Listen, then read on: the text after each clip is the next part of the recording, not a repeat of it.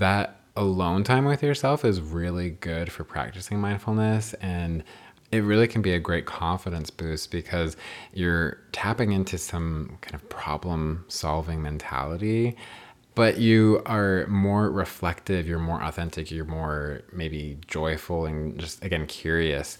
I'm so grateful that i was able to learn more about that because i wondered why it felt good to kind of get away from the day-to-day routine. Anytime that you can be curious i feel like is a huge benefit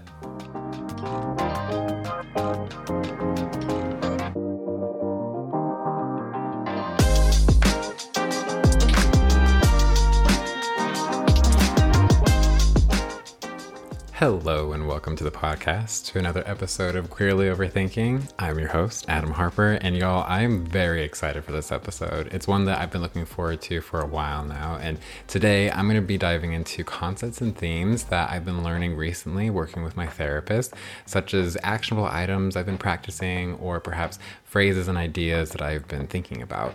And if you've been following along the last few episodes, I've recently moved to a new apartment closer to Dallas, from that, I specifically wanted to share what impact my move has had on me mentally and the importance of curating a safe space within your home. Are y'all ready? Let's get started. Well, to get started, as I mentioned, I'm going to be sharing thoughts and actionable items and things that I've been learning from therapy, working with my therapist the last few years. And over the course of my sessions, I've learned and grown in many ways. And I hope that by sharing these takeaways, specifically, I've narrowed it down to the three main takeaways with some added context each. I hope that you too may be able to benefit from them. So, with that, let's dive in a little bit more and explore these concepts. So, the first one is one positive effect each day, regardless of something that happens each day. Cook some food, or pick up a different meal for yourself, or do some other activity that you want to do, like a spa, face mask, rearrange something, a puzzle for 20 minutes um, before you go and do something that you want to like accomplish later that day. Just something with a little bit more intentionality. This helped a lot to break up my routine in a way because it was difficult for me to find ways to enjoy my day without it feeling mundane or feeling like I just wasn't accomplishing anything or I just felt like I was going through the motions. So that was genuinely very helpful for me.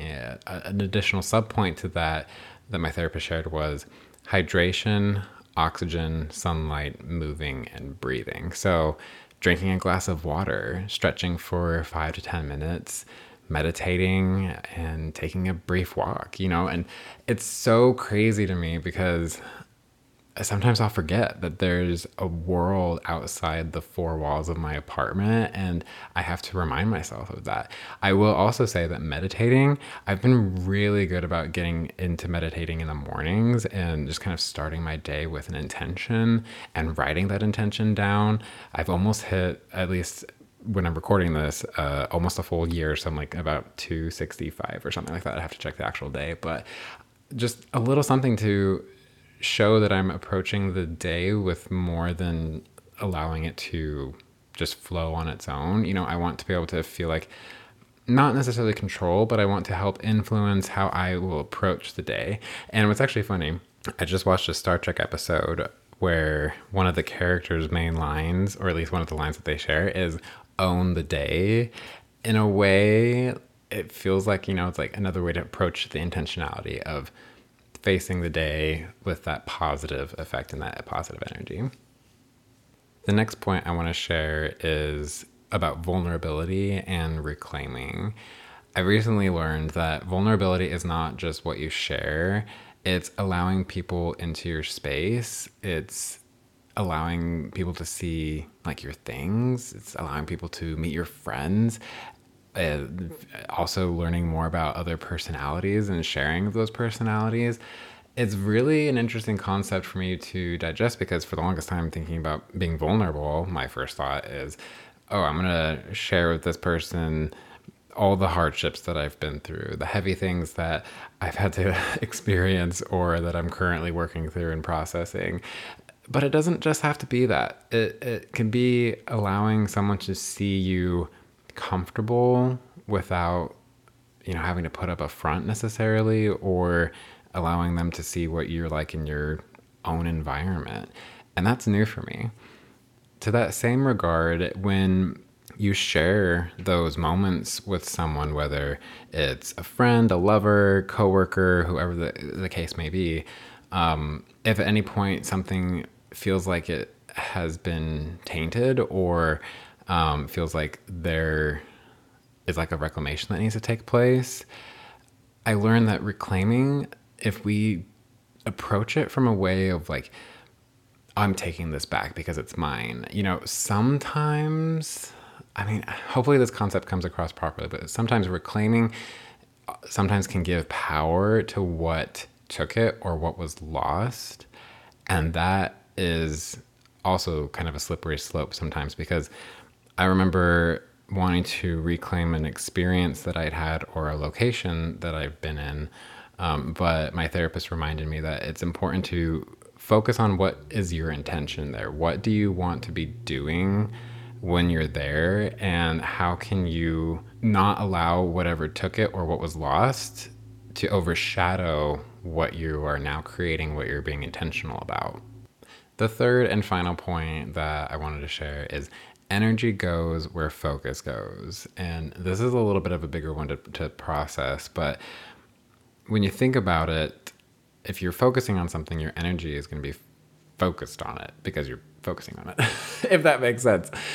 My therapist and I kind of worked through this process by thinking about, let's say, if I'm going to an event where whether there's a specific activity happening or specific people are going to be there or you know just any maybe apprehension around all the above um, the process of hyping yourself up and building your self-esteem such as I'm gonna wear my favorite outfit, or I'm gonna wear this favorite shirt, or you know, I'm gonna hype myself up about the food that I'm gonna have, that specific entree, and really connect with these, you know, seemingly little things, but it helps to not put any pressure on the outcome of the situation aside from the fact that you know that you're going to wear those clothes and you're going to feel great about yourself in those clothes. You're going to go and you're going to have that food and you know it's going to taste great or you know you hope it tastes great. Um, this helps so much to alleviate expectations on the situation on the people involved on yourself really this is still something that i'm working on but i've seen such a huge difference in putting this into practice. I'm hoping that as I continue to practice it, it'll get easier. But honestly, try it out. If if you haven't tried it yet, go try it out. Along that same idea, another thing that my therapist shared is that when you take yourself out of your routine, you tap into your childlike explorative or exploring self. I think explorative is a word. I don't know. Um, but you are more reflective, you're more authentic, you're more maybe joyful and just, again, curious.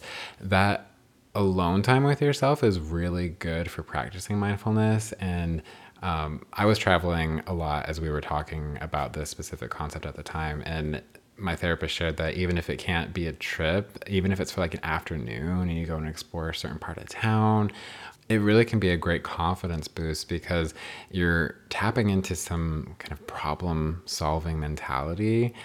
Anytime that you can be curious, I feel like is a huge benefit. I'm so grateful that I was able to learn more about that because I wondered why it felt good to kind of get away from the day to day routine, to feel like I'm not necessarily expecting anything to happen and to just kind of allow it to happen, but also see what's around the corner to experience what is down the road. You know, it, it's very interesting to see how that can play out if you allow yourself to kind of go with the flow.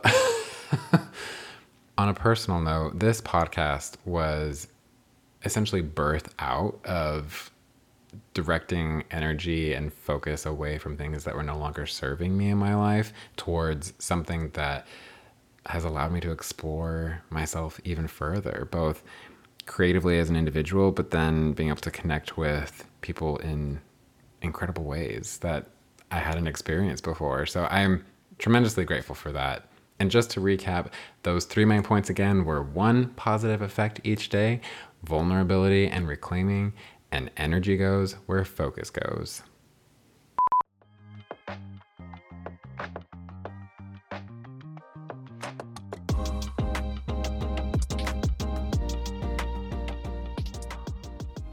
As most of you may already be aware, I recently moved to a new apartment closer to Dallas in early 2023. Specifically, I really wanted to dive into what that experience was like for me after the move, like the day of the move and after the move, like the first week or so being in the new apartment. It was crazy. It was so crazy for me because my mental health like spiked in the best way possible. I just felt like I was on cloud 9 and you know, I still I still kind of do. I still feel that because for me it was there was so much preparation that went into finding this new space and finding a place that I genuinely feel like I would be happy in uh, I don't know if I've shared this or not already on another episode, but I looked at over 240 different apartments in the DFW Metroplex. Granted, I did not drive to each of those. I selected maybe three out of all those, but I searched through so many on Google Maps. And, you know, it's pretty funny. I tell people that I feel like I've seen so much of DFW because of Street View, and whenever I drive through someplace that I maybe haven't been before, but I'm like, this place looks familiar. I feel like I've been here before. it's really kind of crazy to see like I've been around town essentially through the power of technology and satellite imagery. With that being said, what really had a huge impact from the beginning was location, location, location. There are so many shops nearby. And recently I did an errand run and hit up like three different stores within 30 minutes and was home. It, it was jaw dropping for me in a way because at my old place, it, it took much longer than that oftentimes. And I really missed living in the city where I had more options and having moved and lived in Denton for a year, while there were still options available to me, I really missed what the Metroplex had to offer. And I lived in Dallas for a few years before I moved to Denton. Coming back to it now really shows me how much I missed it.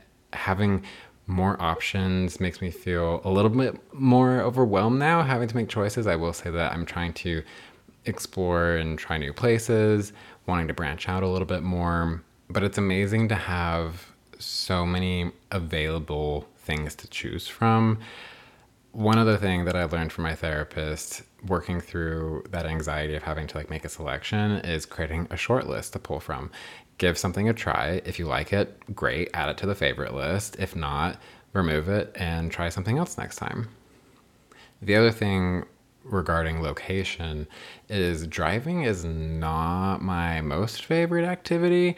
It takes a lot of energy out of me because I'm very focused as a driver.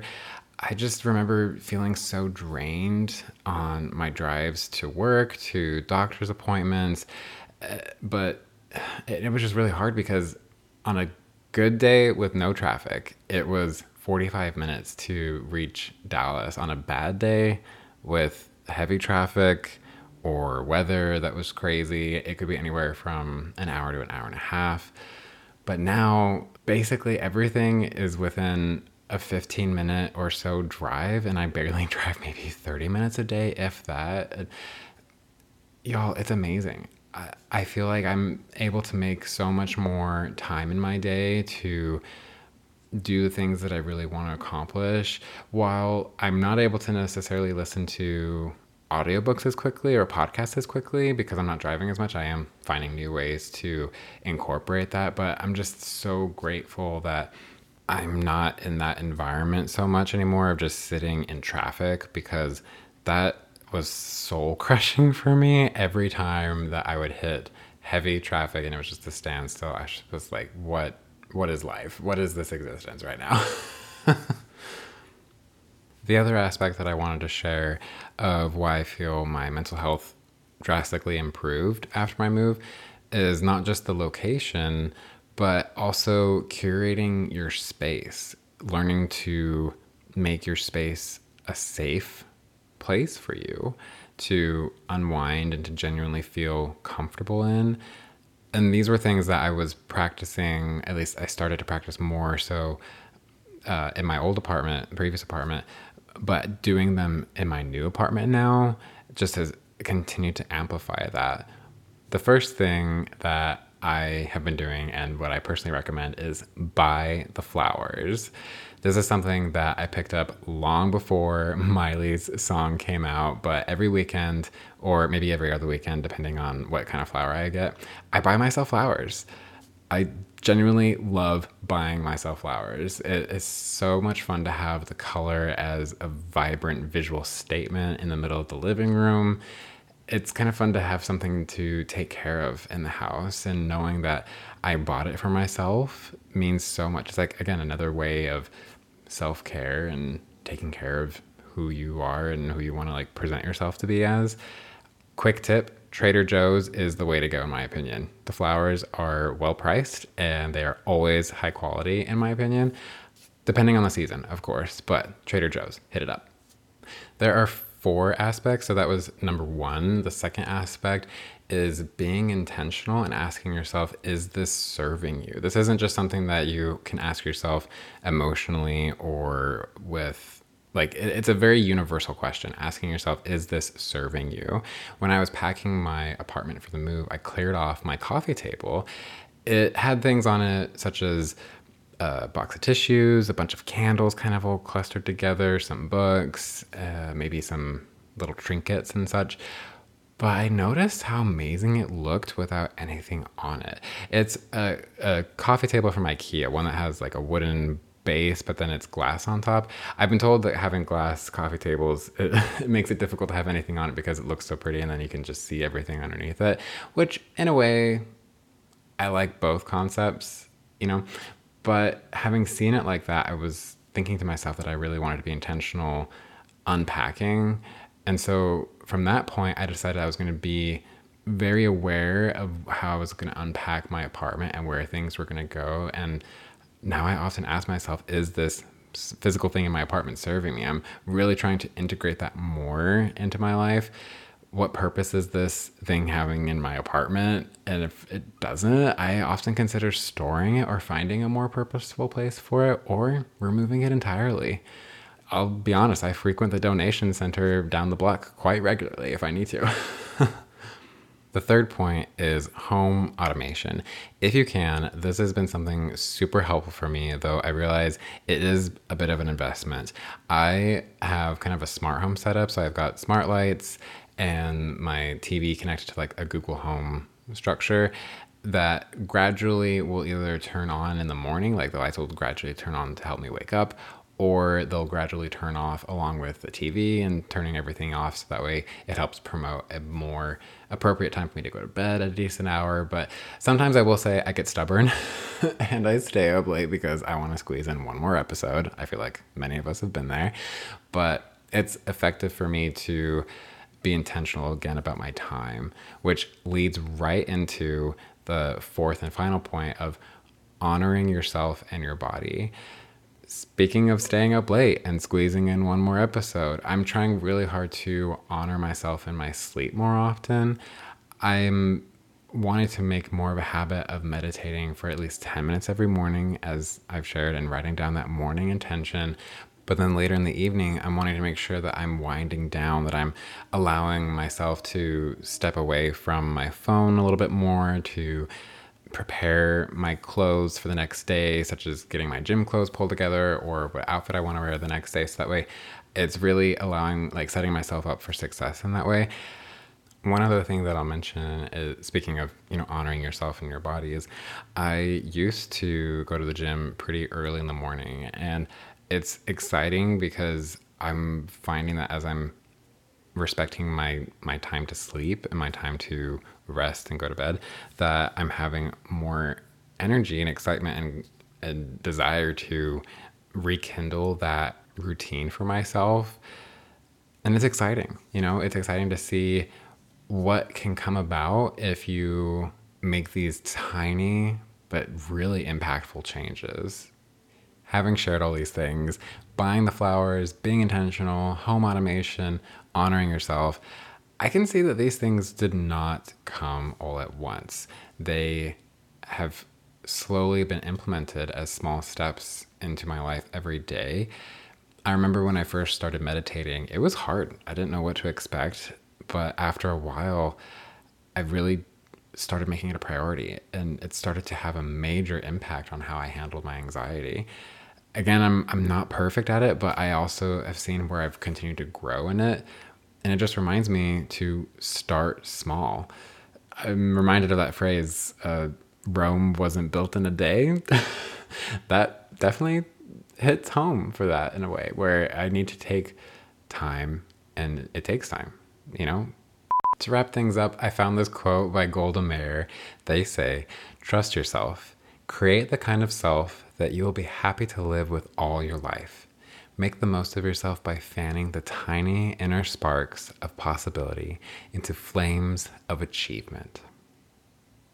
Well, thank you for listening today and taking the time to be here with me as I share these things that I've learned about not only myself and life and curating my space, but learning to process these again, to feel these emotions again, to work through them, and to convey that to all of you.